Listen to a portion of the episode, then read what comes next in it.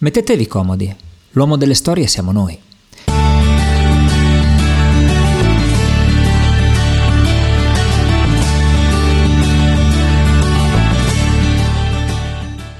Perché ogni cosa che ci circonda è una storia, ce la raccontiamo o ci viene raccontata.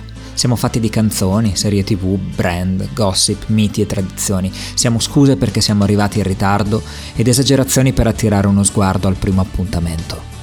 Io sono Matt Bortolotti e nella vita mi occupo di storie, le racconto, le studio e le consumo come voi. In ogni episodio di questo podcast c'è una di queste storie per parlare di come i racconti ci cambino e di come noi possiamo cambiare il nostro. La vita è tutta una storia, non facciamone un dramma, facciamone un buon dramma.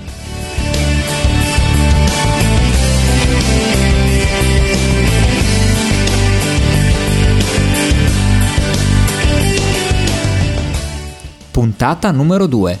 Il dono del fuoco e del fegato. Potevo intitolare questa puntata Prometeo incatenato, ma Eschilo è arrivato prima di me 2500 anni fa, quando ha scritto una delle prime trilogie della storia delle storie. Peccato che ci siano arrivati solo dei frammenti. Ve la racconto a modo mio. In un tempo antichissimo, prima dell'uomo c'erano i titani, siamo nel mondo della mitologia greca, per chi di voi non fosse cresciuto con i Cavalieri dello Zodiaco con Percy Jackson. In questo mondo il titano Crono, figlio di Urano, è stato spodestato da Zeus, nome più familiare.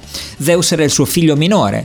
Eh, Zeus ritrova i suoi fratelli che il padre si era mangiato in un sol boccone per una storia di successione. Ha vinto la guerra per la supremazia e ora regna sul mondo. Ci siamo? Figlio del titano Giapeto, Prometeo si è schierato appena in tempo dalla parte di Zeus perché, hmm, perché vede il futuro. Nessuno voleva vedere Netflix con lui, anche perché era l'unico a poterla vedere e sapeva anche come sarebbe finito il trono di spade, ma questa è un'altra storia. Tornando seri, la storia di Prometeo è una storia d'amore, e non un amore qualunque. È la storia d'amore per l'umanità, una storia di coraggio che va oltre la funzione eziologica del racconto, ovvero quella di spiegare come nascono le tradizioni. Infatti Prometeo è ancora vivo in tutti gli eroi che incontriamo nelle storie di oggi. Zeus si affeziona a questo ragazzone, lo invita spesso a casa all'Olimpo e, e a un certo punto gli affida anche la creazione dell'uomo.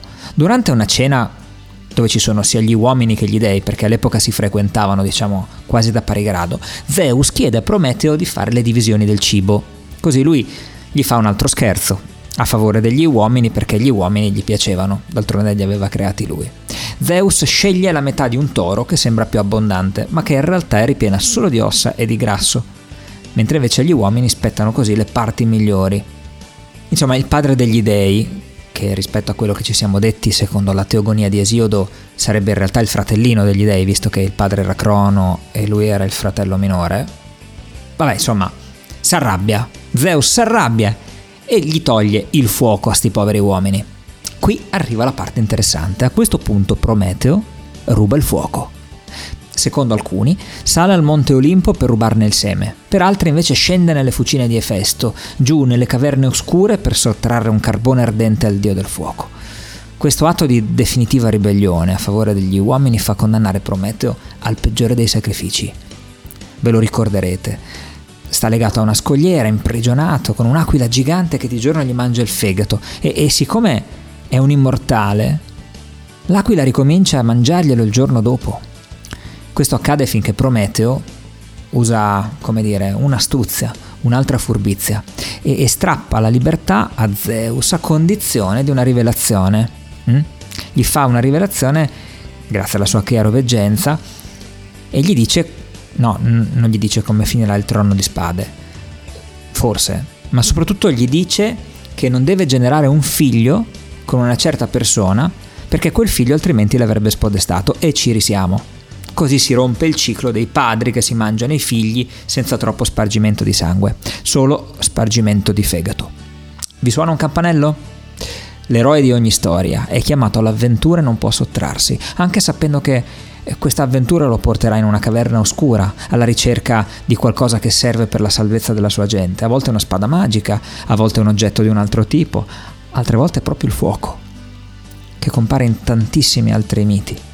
Questo eroe poi, alla fine, sa già che dovrà sacrificarsi per ottenere la salvezza, un sacrificio pubblico che tutti potranno vedere e che gli farà guadagnare un posto tra gli dei o alla destra del padre o uh, alla destra del re uh, per guidare il regno. E voi? Siete pronti a sacrificare qualcosa per essere eroi? Avete abbastanza fegato?